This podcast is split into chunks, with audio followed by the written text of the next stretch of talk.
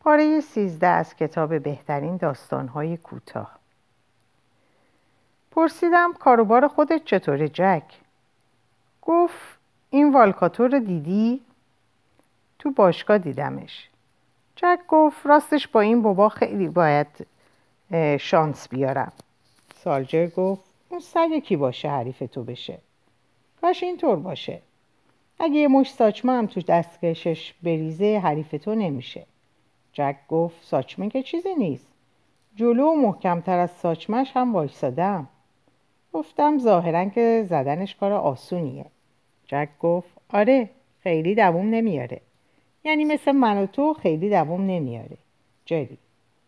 اما الان که توپش خیلی پره. با یه چپ می‌تونی بفرستیش اون دنیا. جک گفت شاید. آره این شانسو دارم. می‌تونی مثل ریچی رویس نقش زمینش کنی؟ جک گفت ریچی لوئیس این جهودیه رو میگی؟ هر سه نفر ما من، جک، برنان و سالچر بارتلت توی کافه هنلی بودیم دوتا لگوری هم سر میز کناری نشسته بودند و مشروب میخوردن یکی از لگوریا گفت منظورت از جهود چیه؟ میگم منظورت از جهود چیه؟ لندهور ایرلندی بی سر و پا؟ جک گفت همین که گفتم لگوری دنباله حرفشو گرفت. جهود جهود. این ایرلندی های لندهور ورد زبونشون شده جهود. منظورت از جهود چیه؟ بیا بابا از اینجا بزنیم به چاک. لگوری ادامه داد جهود جهود. کی دیده تو دستت تو جیب بره مشروب بخوری؟ صبح که از خونه بیرون میای زنت در, در, در جیباتو دوخته. این ایرلندیا با اون جهود گفتنشون ریچی لوئیس تو رو هم میشوره و می‌ذاره کنار. جک گفت آره مرگ مامانت. نیست تو مثل ریک پول خرج می‌کنی؟ ما بیرون رفتیم. اخلاق جک اینطور بود دیگه. هرچی از دهانش بیرون میومد بر زبون آورد جک تمریناتش رو توی مزرعه بدنسازی دنی هوگان طرفای جرزی شروع کرده بود. جای روبراهی بود اما جک زیاد از اونجا خوشش نمیومد خوشش نمیومد از زن و بچه هاش دور باشه و همیشه دمق و بد بود.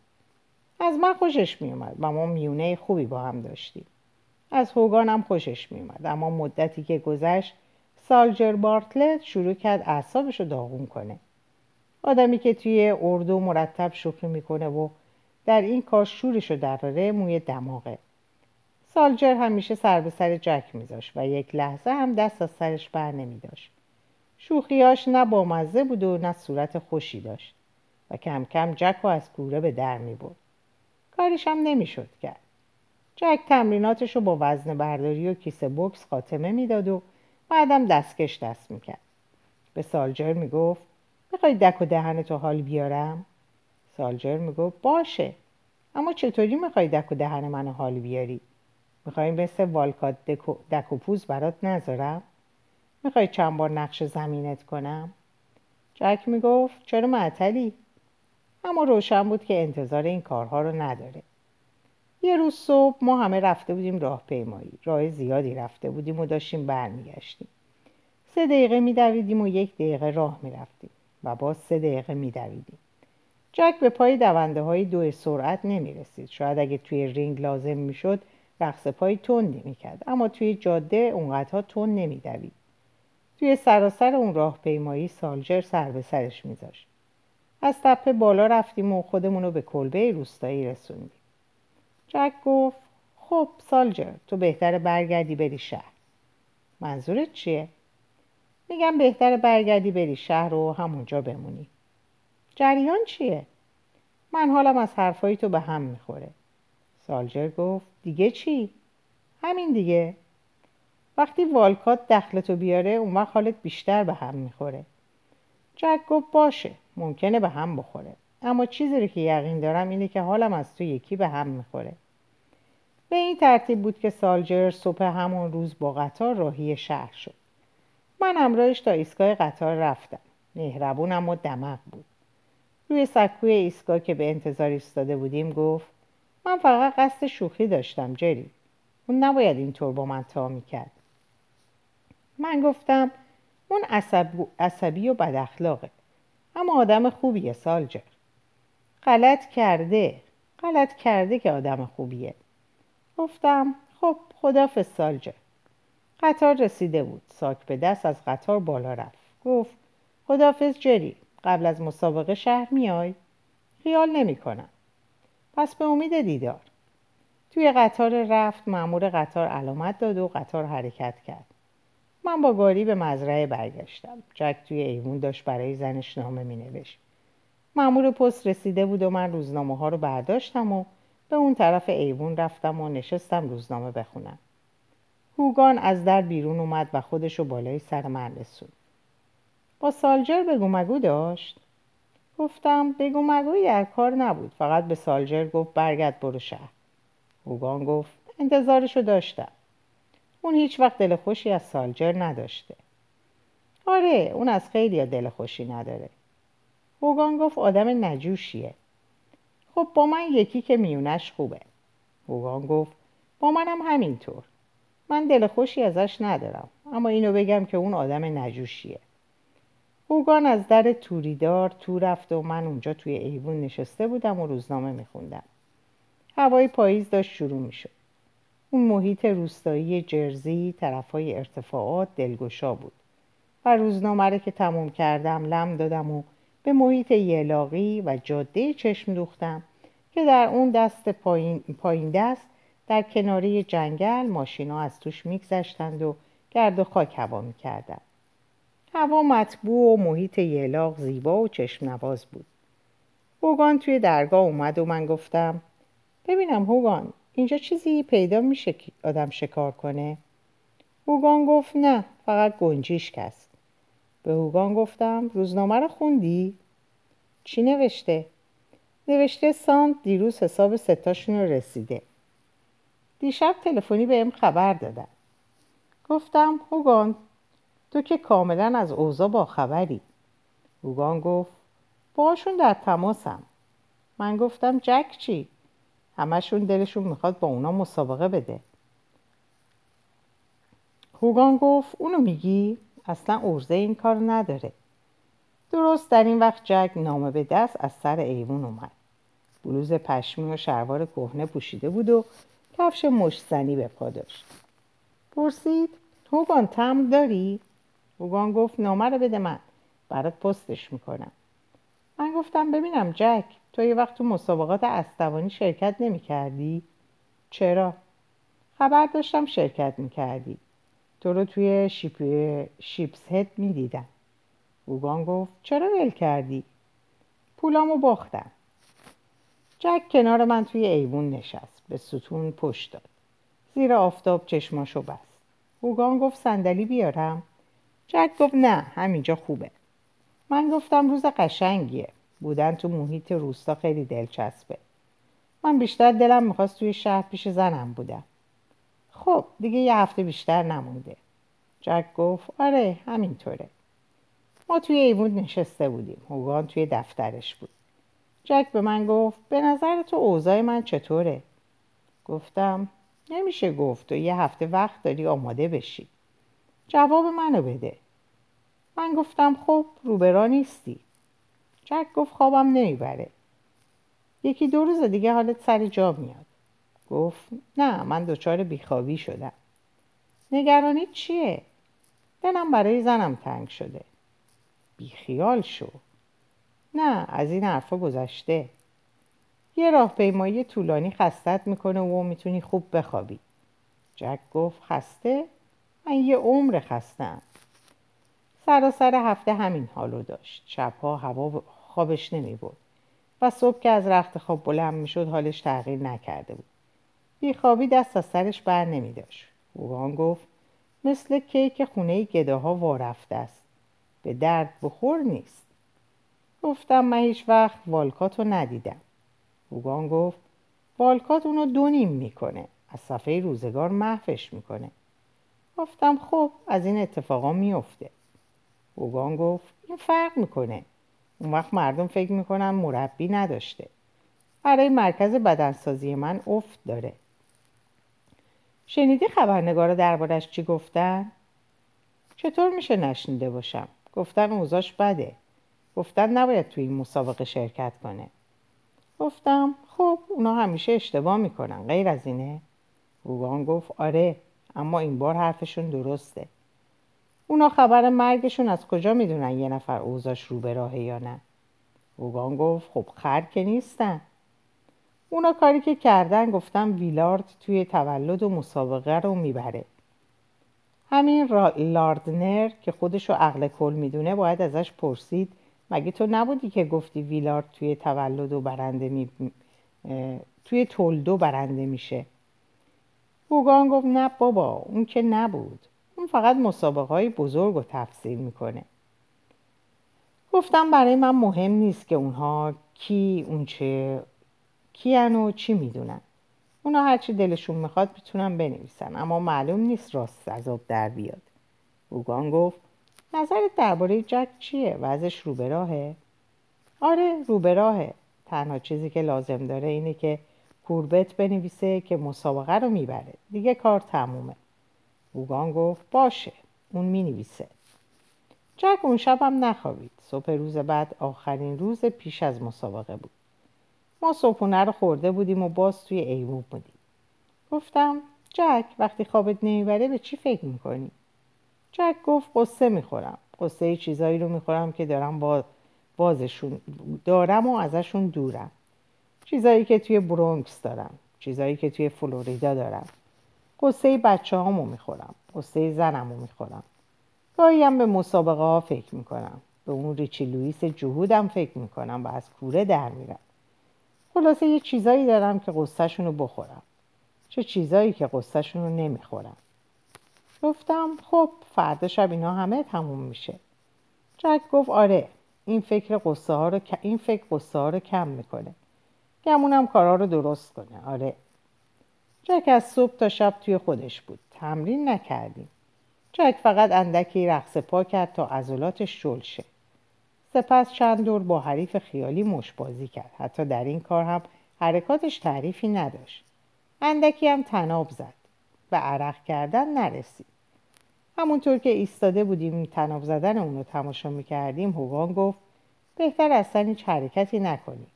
آخه این بابا که دیدی به عرق نمیفته دیگه عرقی نداره. خیال می‌کنی اضافه وزن داشته باشه؟ تو وزن کم کردن که هیچ مشکلی نداشته. آره اضافه وزن نداره. چیزی که هست از اون چیزی که باید تو وجودش باشه خبری نیست. اوگان گفت باید عرق کنه. جک همونطور که تناب می‌زد به ما نزدیک شد. جلوی ما تناب می‌زد و رو به جلو و عقب و هر سه بار در میون ضربدری می‌زد. گفت خب شما لاشخورا درباره چی حرف می‌زنی؟ هوگان گفت نظر منو بخوای تو دیگه تمرین لازم نداری. خسته میشی. جک گفت اون وقت کم نمیارم؟ همونطور که تون تون تناب می‌زد دور شد. اون روز بعد از او جان کالین سر کلش توی مزرعه پیدا شد. جک بالا توی اتاقش بود. جان با یه ماشین از شهر اومده بود. دو نفر از دوستاشو هم همراه آورده بود. ماشین توقف کرد و اونها هم پیاده شدن. جان از من پرسید جک کجاست؟ بالا توی اتاقشه دراز کشیده. دراز کشیده؟ آره. حالش چطوره؟ به دو نفری نگاه کردم که همراه جان بودن. جان گفت اینا رفقای اونن. گفتم حالش بده. چشه؟ خوابش نمی‌بره. جان گفت مرد شورشو ببرن این ایرلندی ها هیچ وقت خوابشون نمی‌بره. گفتم حالش خوب نیست. جان گفت مرد شورشو ببرن. اون هیچ وقت حالش خوب نیست. تو این ده سالی که باهاش آشنا هم هیچ وقت حالش خوب نبوده. آدمایی که با اون بودن خندیدن. جان گفت می‌خوام با آقای مورگان و آقای استانفلد آشنا بشی. این آقای دوویله مربی جکه. گفتم از ملاقاتتون خوشبختم. مردی که اسمش مورگان بود گفت بریم بالا این بابا رو ببینیم. استاینفلد گفت یه سری بهش بزنیم. همه رفتیم طبقه بالا. جان گفت هوگان کجاست؟ گفتم با دو تا از مشتریاش توی انباره. جان گفت اینجا خیلی مشتری داره؟ فقط دو تا. مورگان گفت اینجا خیلی دنجه ها؟ گفتم آره خیلی دنجه. جلوی اتاق جک بودیم. جان در زد. کسی جواب نداد. گفتم شاید خواب باشه. برای چی روز روشن می‌گیری میخوابه؟ جان دسته رو چرخون و ما همه وارد شدیم. جک روی تخت خوابیده بود. دمر خوابیده بود و صورتش روی بالش بود. با هر دو دستش بالش رو بغل کرده بود. جان به اون گفت آهای جک. سر جک اندکی روی بالش تکون خورد. جان روی اون خم شد و گفت جک. جک کمی بیشتر سرش رو توی بالش فرو برد. جان دست روی شونش گذاشت. جک بلند شد و نشست و به ما نگاه کرد. صورتش رو اصلاح نکرده بود و بلوز پشمی کهنه ای تنش بود. به جان گفت خدایا چرا نمی‌ذاری بخوابم؟ جان گفت اوقات ترخ نشه منظور بدی نداشتم. جک گفت آره البته. جان گفت با مورگان و استاینفلد آشنا شد گفت از دیدارتون خوشبختم. مورگان گفت چطوری جک؟ گفت خوبم. ظاهرم نشون نمیده سر حالم. استانفلد گفت سر حالی. جک گفت آره چرا نباشم؟ اون وقت رو به جان کرد و گفت ببینم تو مدیر برنامه های منی؟ کلی هم پول به جیب می‌زنی. پس چرا وقتی خبرنگارا این دور اطرافم پیدات نیست؟ انتظار داری من و جری با اونا گپ بزنیم؟ جان گفت من تو فیلادلفیا داشتم کارای مسابقه لیو رو راست می‌کردم. جک گفت این کار چه ربطی به من داره؟ تو مدیر برنامه های منی. مگه پول حسابی به جیب نمی‌زنی؟ من که توی فیلادلفیا مسابقه نمیدم. چرا وقتی لازمت دارم اینجا نیستی؟ هوگان که اینجاست. جک گفت هوگان. هوگان که مثل من بی سر و, سر بی سر و زبونه. استاینفلد برای اون که موضوع رو عوض کرده باشه گفت سالجر بارتل یه مدتی اومده بود اینجا باهات کار کنه دیگه. ها؟ جک گفت آره اینجا بود. اینجا سنگ تموم گذاشت. جان به من گفت ببینم جری میشه بری هوگان رو پیدا کنی و بهش بگی می‌خوایم نیم ساعت دیگه ببینیمش؟ گفتم آره. جک گفت چرا می‌خواین جری رو دست به سر کنی؟ همینجا باش جری. مورگان و استاینفلد به هم نگاه کردن. جان به اون گفت آروم باش جک.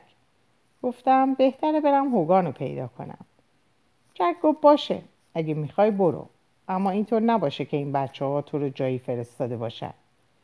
گفتم من میرم هوگان رو پیدا کنم. هوگان توی رینگ بوکس اماری بود. به دو نفر مشتن مزرعه بدنسازی که دستکش به دست داشتن می‌رسید.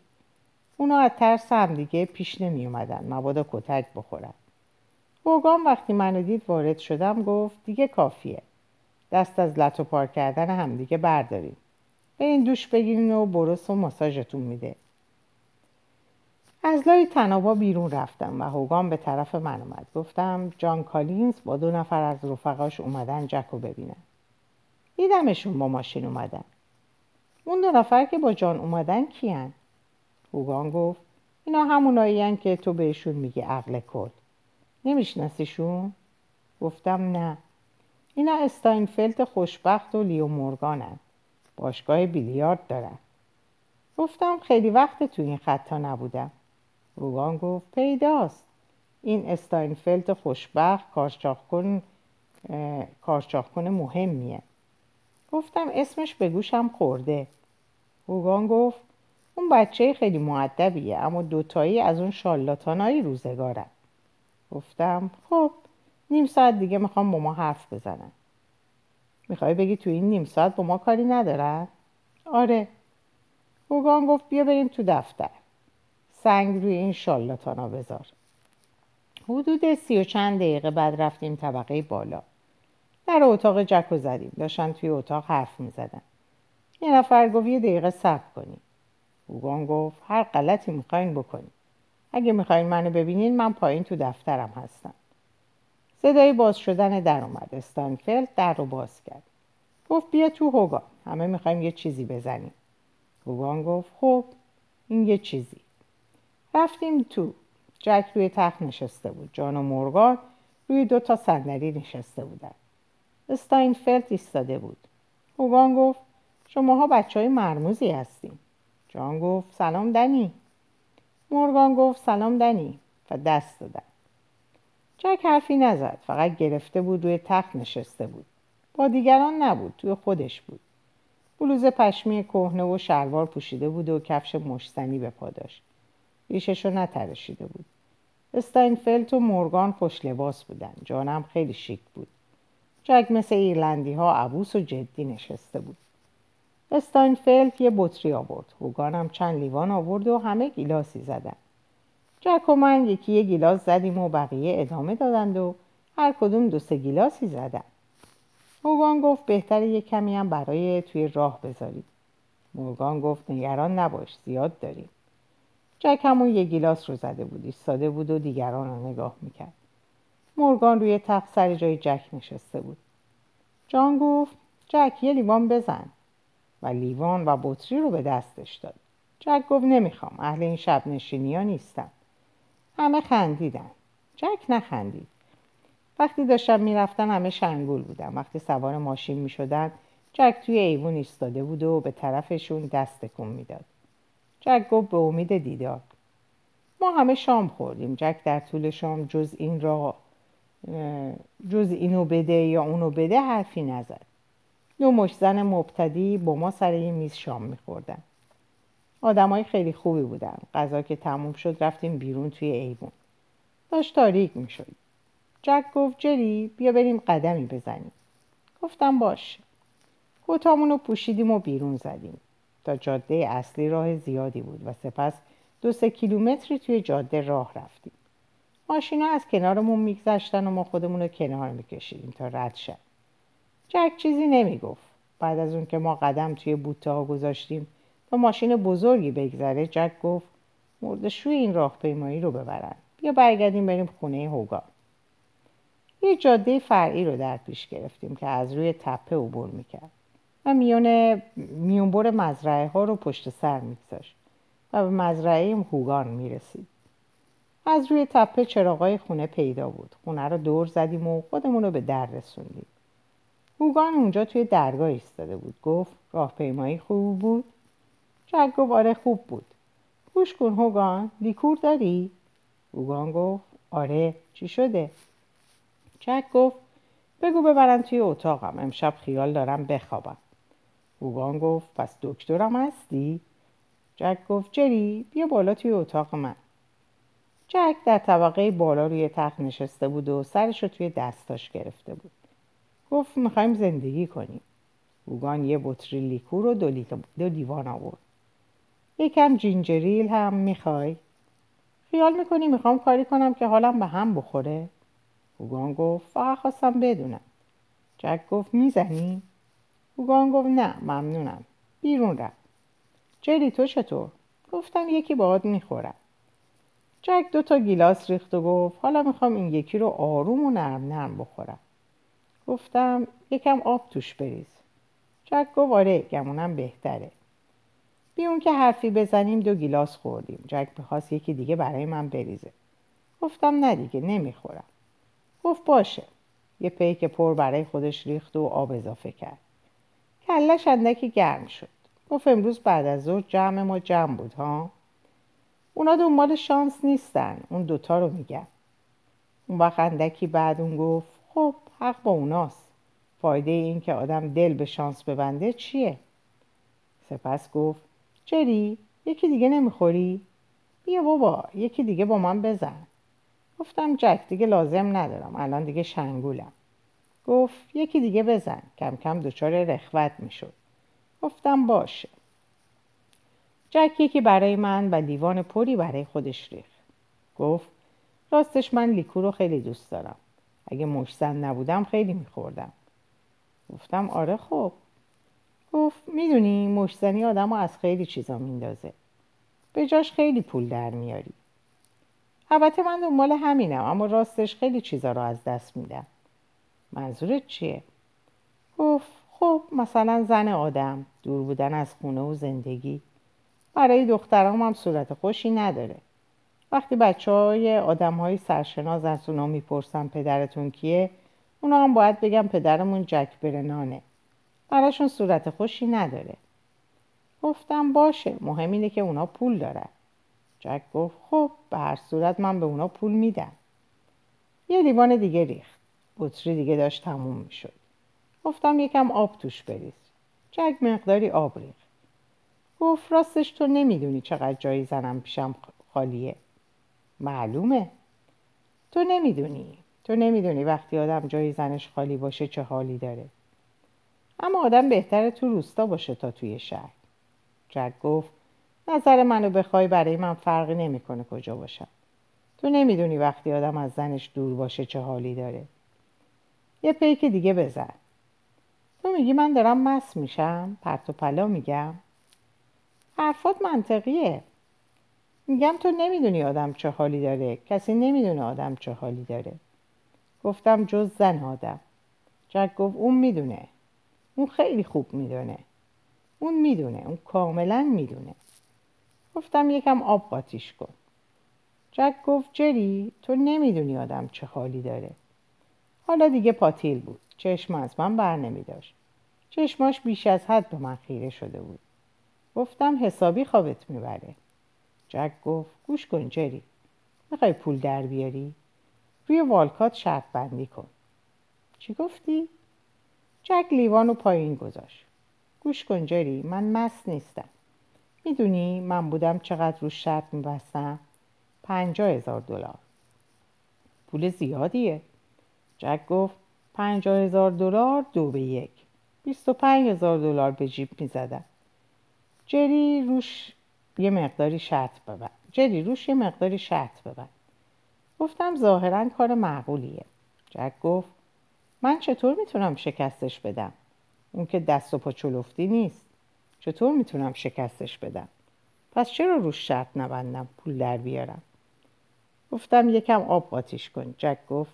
بعد از این مسابقه می‌ذارم کنار. درست و حسابی می‌ذارم کنار. می‌دونم شکست می‌خورم. پس چرا شرط بندی نکنم پول در بیارم؟ آره. جک گفت یه هفته از خوابم نبرده. شب تا صبح بیدار میمونم. قصه می‌خورم. خوابم نمی‌بره جری نمی‌دونی وقتی آدم خوابش نمی‌بره چه حالی داره. آره. خوابم نمی‌بره. همینه که میگم. خوابم نمی‌بره. وقتی آدم خوابش نمی‌بره چه فایده داره؟ این همه سال از خودش مواظبت کنه. بعد دیگه.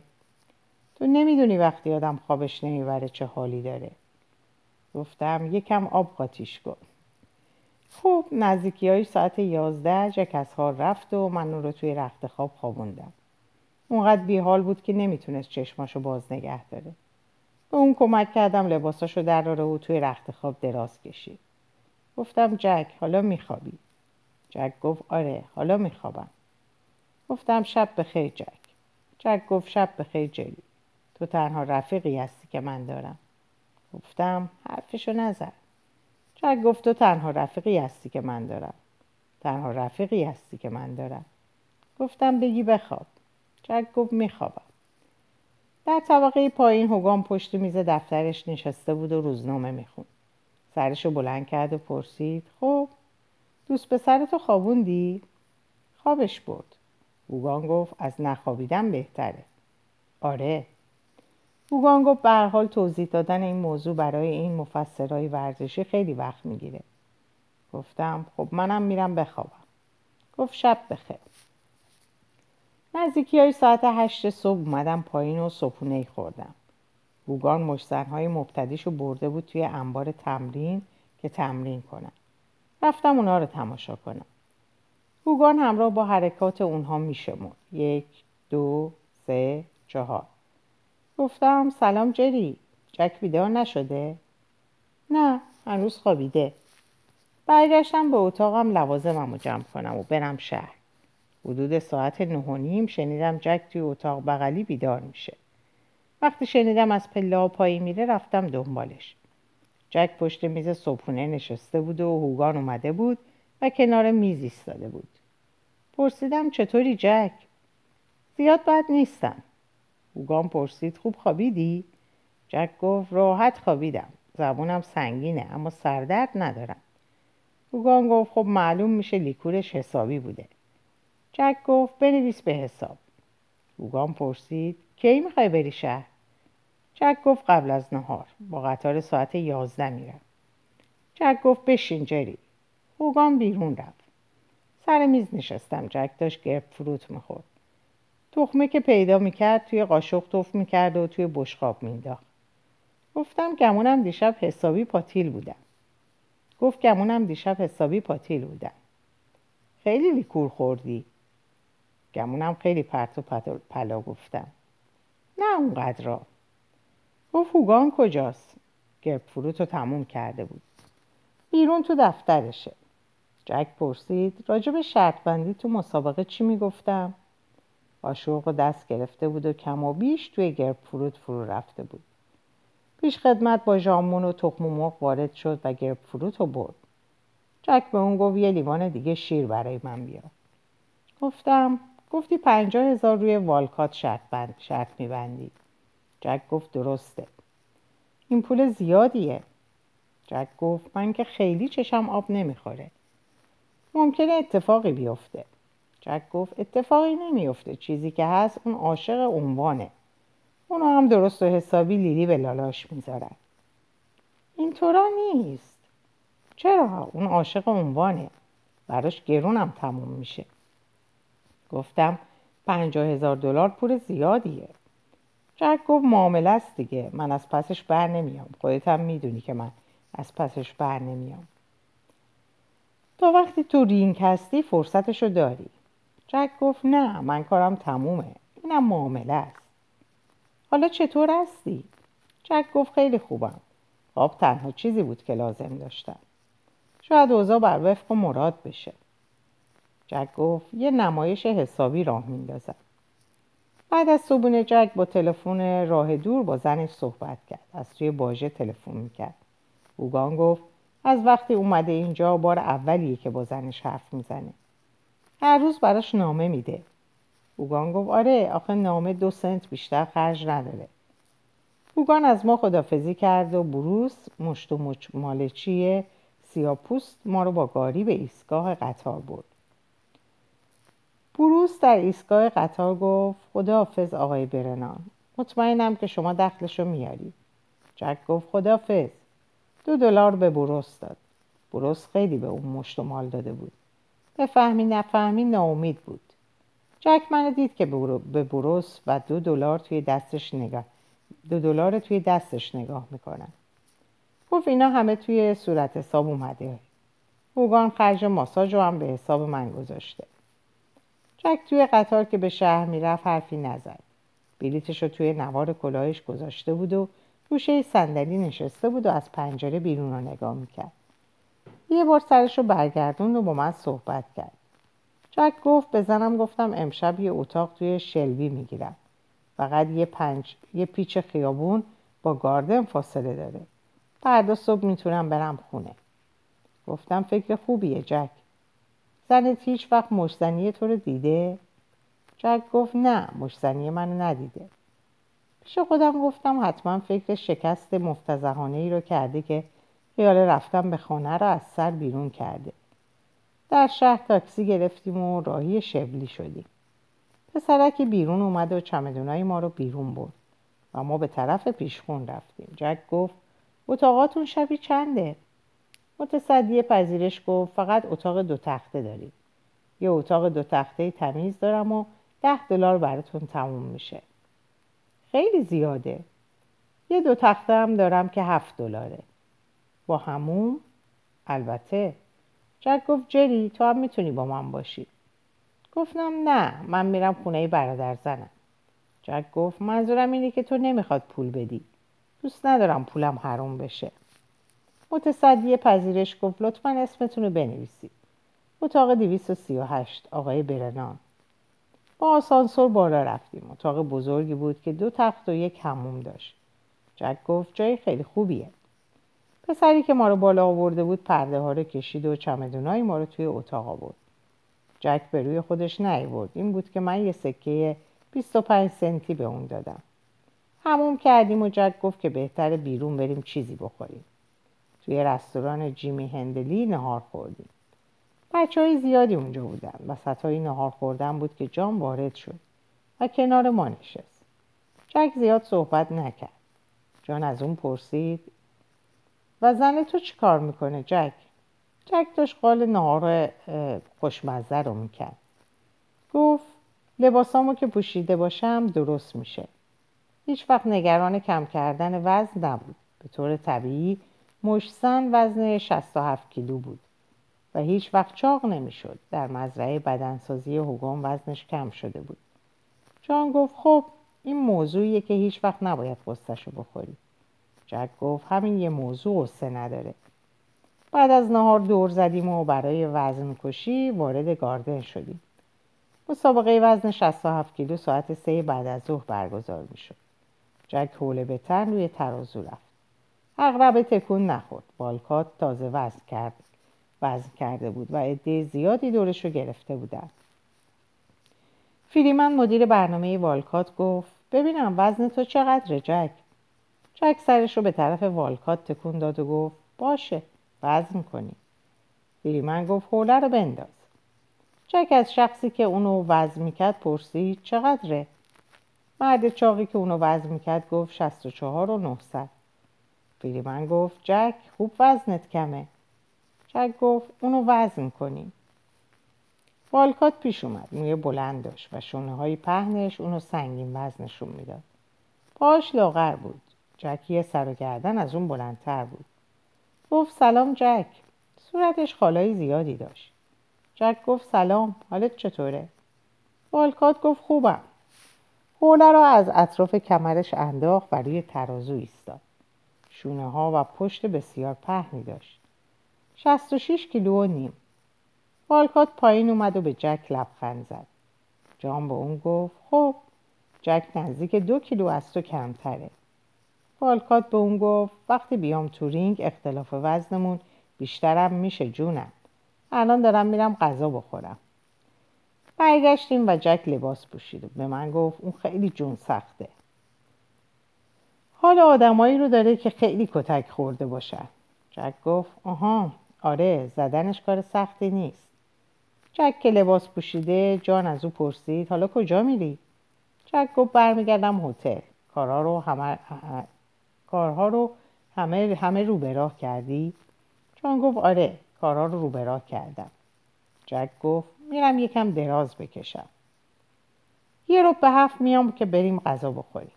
باشه. جک توی هتل کفشا و کتش رو در آورد و مدتی دراز کشید. من نامه ای نوشتم. دو سه بار سرم رو بلند کردم و نگاه کردم. جک خواب نبود. کاملا آروم دراز کشیده بود اما هر از گاهی چشماشو باز می‌کرد. سرانجام بلند شد و نشست. گفت جری دوست داری کریبیچ بازی کنیم؟ آره. به طرف چمدونش رفت و کارت ها و صفحه بازی کیربیچ رو بیرون آورد. ما کیربیچ بازی کردیم و اون سه دلار از من برد.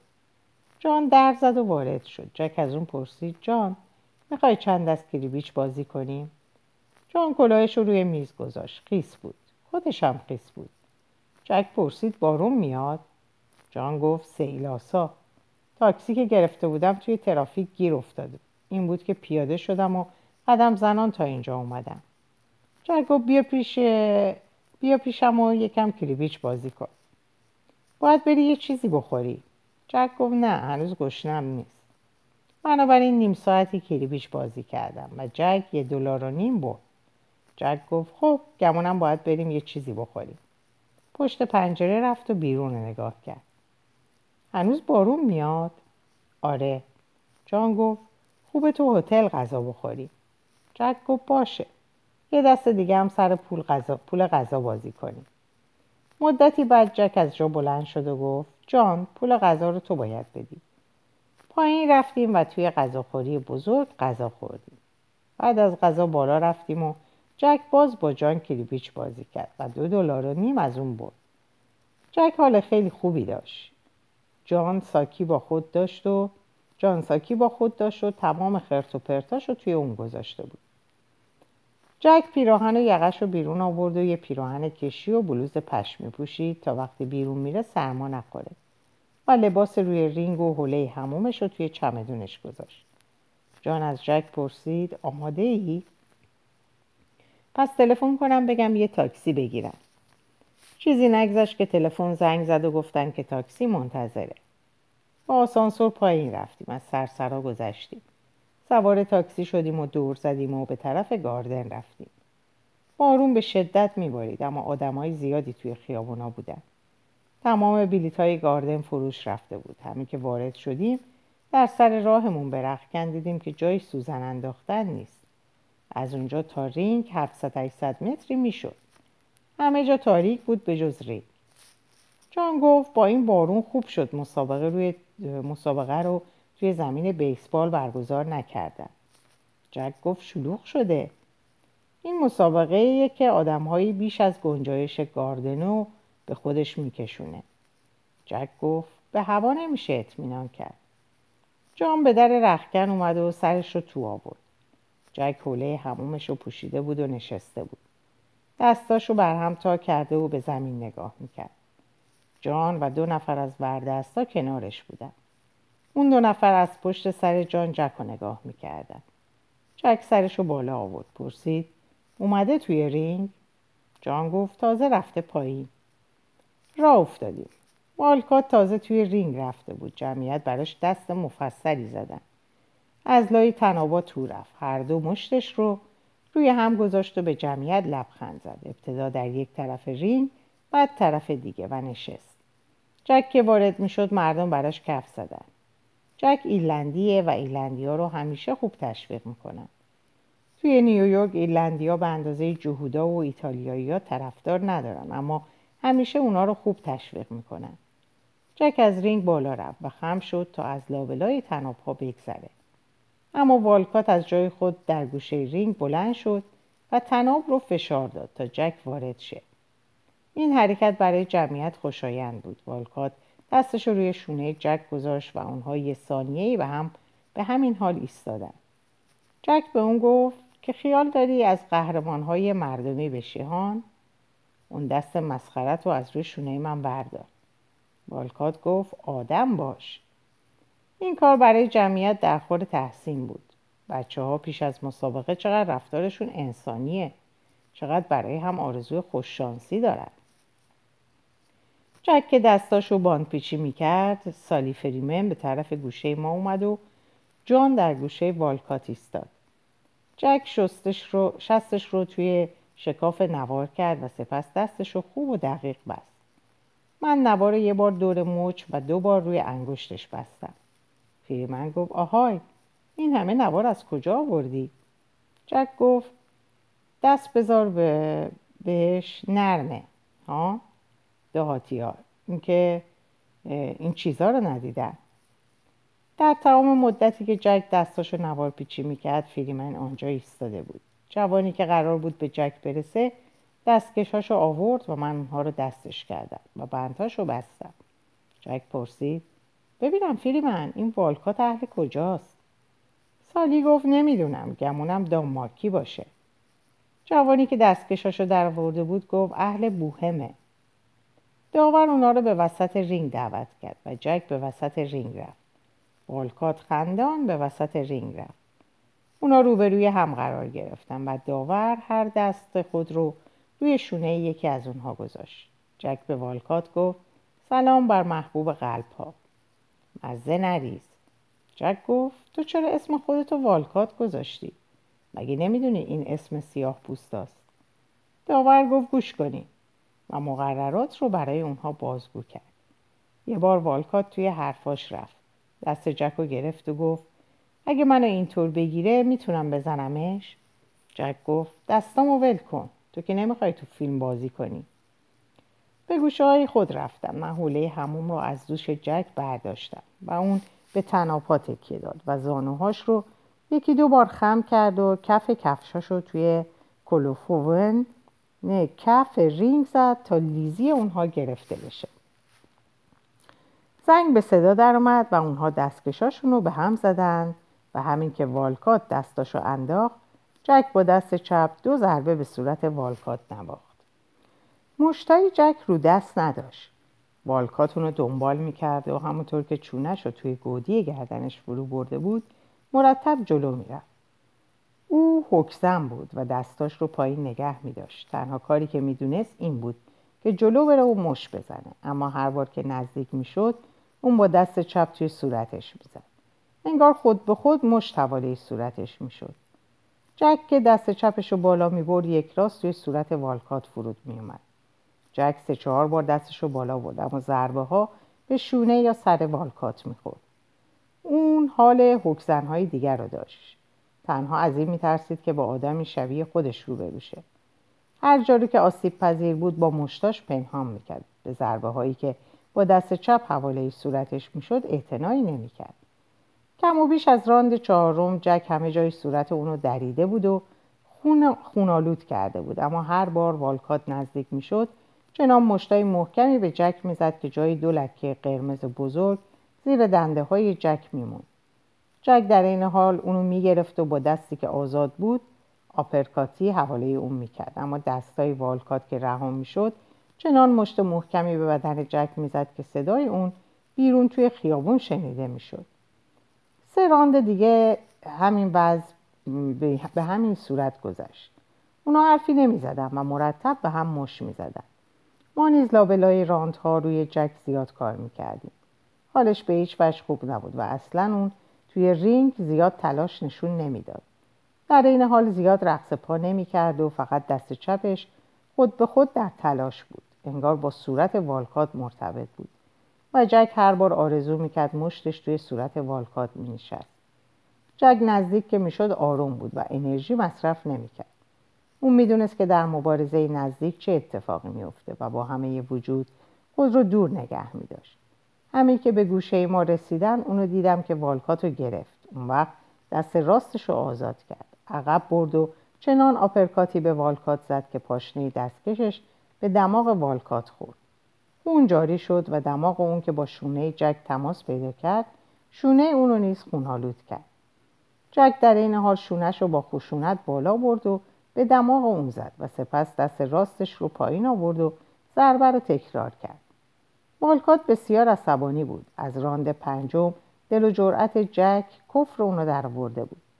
جک اوقاتش ترخ نبود و این حرف به این معنیه که اون اوقاتش از حد معمول ترختر نبود. عادت داشت آدمایی رو که با اونا مسابقه می‌داد از هرچی مشزنیه بیزار کنه. علت اینکه چشم دیدن ریچی لوئیس رو نداشت. نیز همین موضوع بود. آخه هیچ وقت نتونسته بود نفرت ریچی رو جلب کنه. ریچی لوئیس همیشه دو سه حقه کثیف می‌دونست که جک از پسشون بر نمیومد اما جک تا وقتی قوی بود در برابر اون حقوقا در امان بود. اون به طور یقین برخورد خشنی با والکات داشت. نکته خندهدار این بود که ظاهر جک نشون می‌داد که مثل قدیمی ها با گارد باز مش می‌زنه. و این موضوع هم از اونجا آب می‌خورد که در پی جلب همون نفرت بود. بعد از راند هفتم جک گفت چپ من سنگین شده.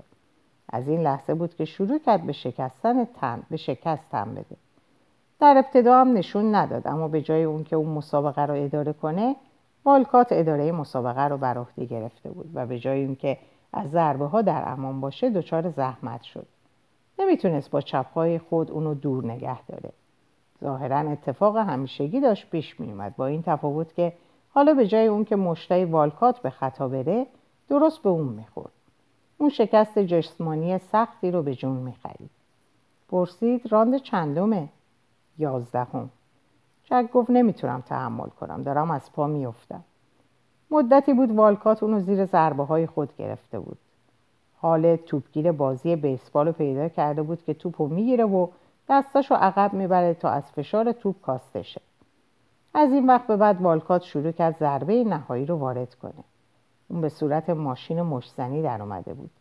جک فقط سعی می‌کرد جلوی ضربه ها رو بگیره. نشون نمی‌داد که چه شکست سختی رو داره پذیرا میشه. در لابلای رانت ها من پاشو ماساژ می‌دادم. در تمام مدتی که پاهاشو ماساژ می‌دادم ماهیچه هاش لرزش داشت. حالش خراب بود. صورت باد کردش رو برگردوند و از جان پرسید اوضاع چطور پیش میره؟ فعلا دور دور اونه. جک گفت گمونم بتونم دووم بیارم. دلم نمی‌خواد این بو بوهمی جلوی منو بگیره. مسابقه همونطور که فکر می‌کرد پیش می‌رفت. می‌دونست که نمی‌تونه والکاتو شکست بده.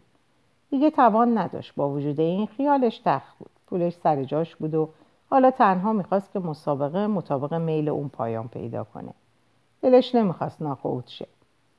زنگ به صدا درآمد و ما اونو به جلو هل دادیم. آهسته پیش رفت. والکات بعد از اون به وسط میدون اومد. جک مشت چپش رو نصار صورت اون کرد و ضربه به صورت والکات نشست. والکات با این ضربه تن جک رو زیر ضربه های خود گرفت.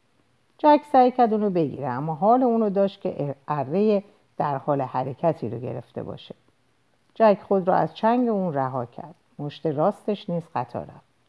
والکات با حک چپ خود اون را از جا کند و جک زمین خورد. چهار دست و پا زمین خورد و به ما نگاه کرد.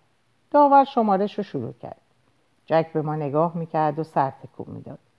با شماره هفت جام به اون اشاره کرد. با اون سر و صدای جمعیت صدای داور شنیده نمی‌شد. جک از جا بلند شد. داور همونطور که میشمرد با یه دست والکات رو عقب نگه داشته بود و جان که از جا بلند شد والکات به طرف جک اومد. صدای سالی فریمن رو شنیدم که بر سر اون داد می‌کشید. مواظب باش جیمی. والکات همانطور که به جک نگاه می‌کرد به طرفش رفت. جک مشت چپش رو به طرف اون پروند. والکات فقط سر تکون داد. جک رو به طرف تنابها عقب روند. موقعیتش رو برآورد کرد و ضربه آرومی به یه طرف سر جک زد و با تمام توان مشت راست خودش رو به شکم جک فرود آورد.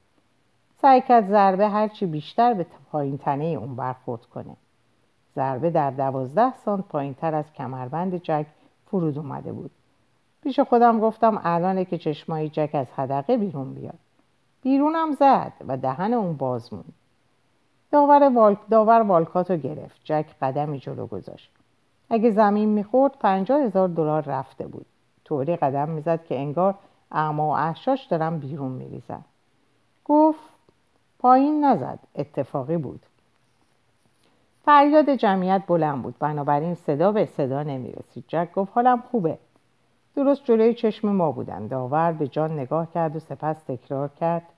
سپس سر تکون داد. جک به والکات, والکات گفت بیا پیش هرمزاده ای کثیف. جان به تناپا آویخته بود. حوله را آماده کرده بود تا وارد رینگ شه. جک اندکی دور از تناپا ایستاده بود. قدمی به جلو برداشت. از سر و صورتش عرق میریخت و قطره درشتی از بینیش چکید. جک به والکات گفت بیا به جنگ.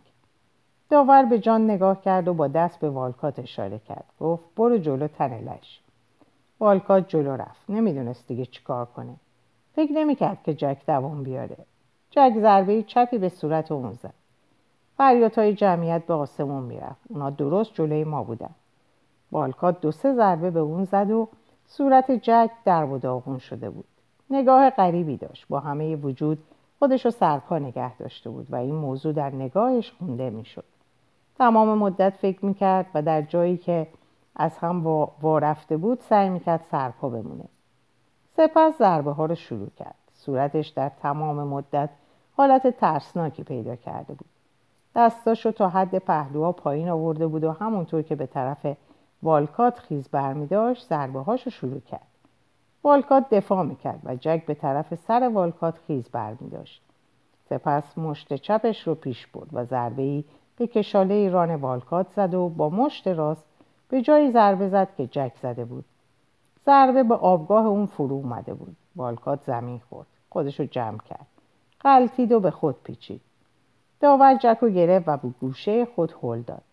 جان خود رو به داخل رینگ رسوند. فریاد از همه طرف بلند بود. داور وسط داور وسط با داورهای کنار صحبت کرد و سپس گوینده بلندگو بلندگو به دست وارد رینگ شد و گفت روی والکات خطا شده.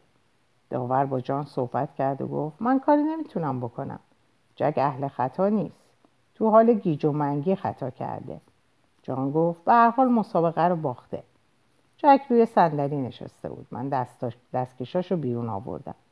و اون با هر دو تا دست پایین تنش رو گرفت و حالا که تکیگاه پیدا کرده بود صورتش اونقدرها و هیبت نبود.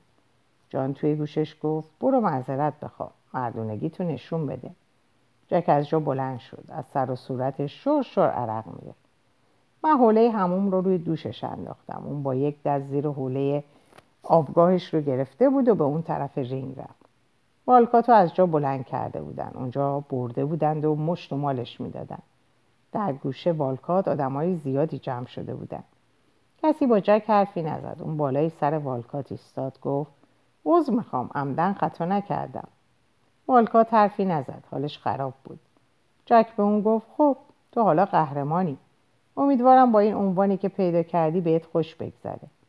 سالی فریمن گفت راحتش بذار. جک گفت سلام سالی. عوض می‌خوام که روی رفیقت خطا کردم.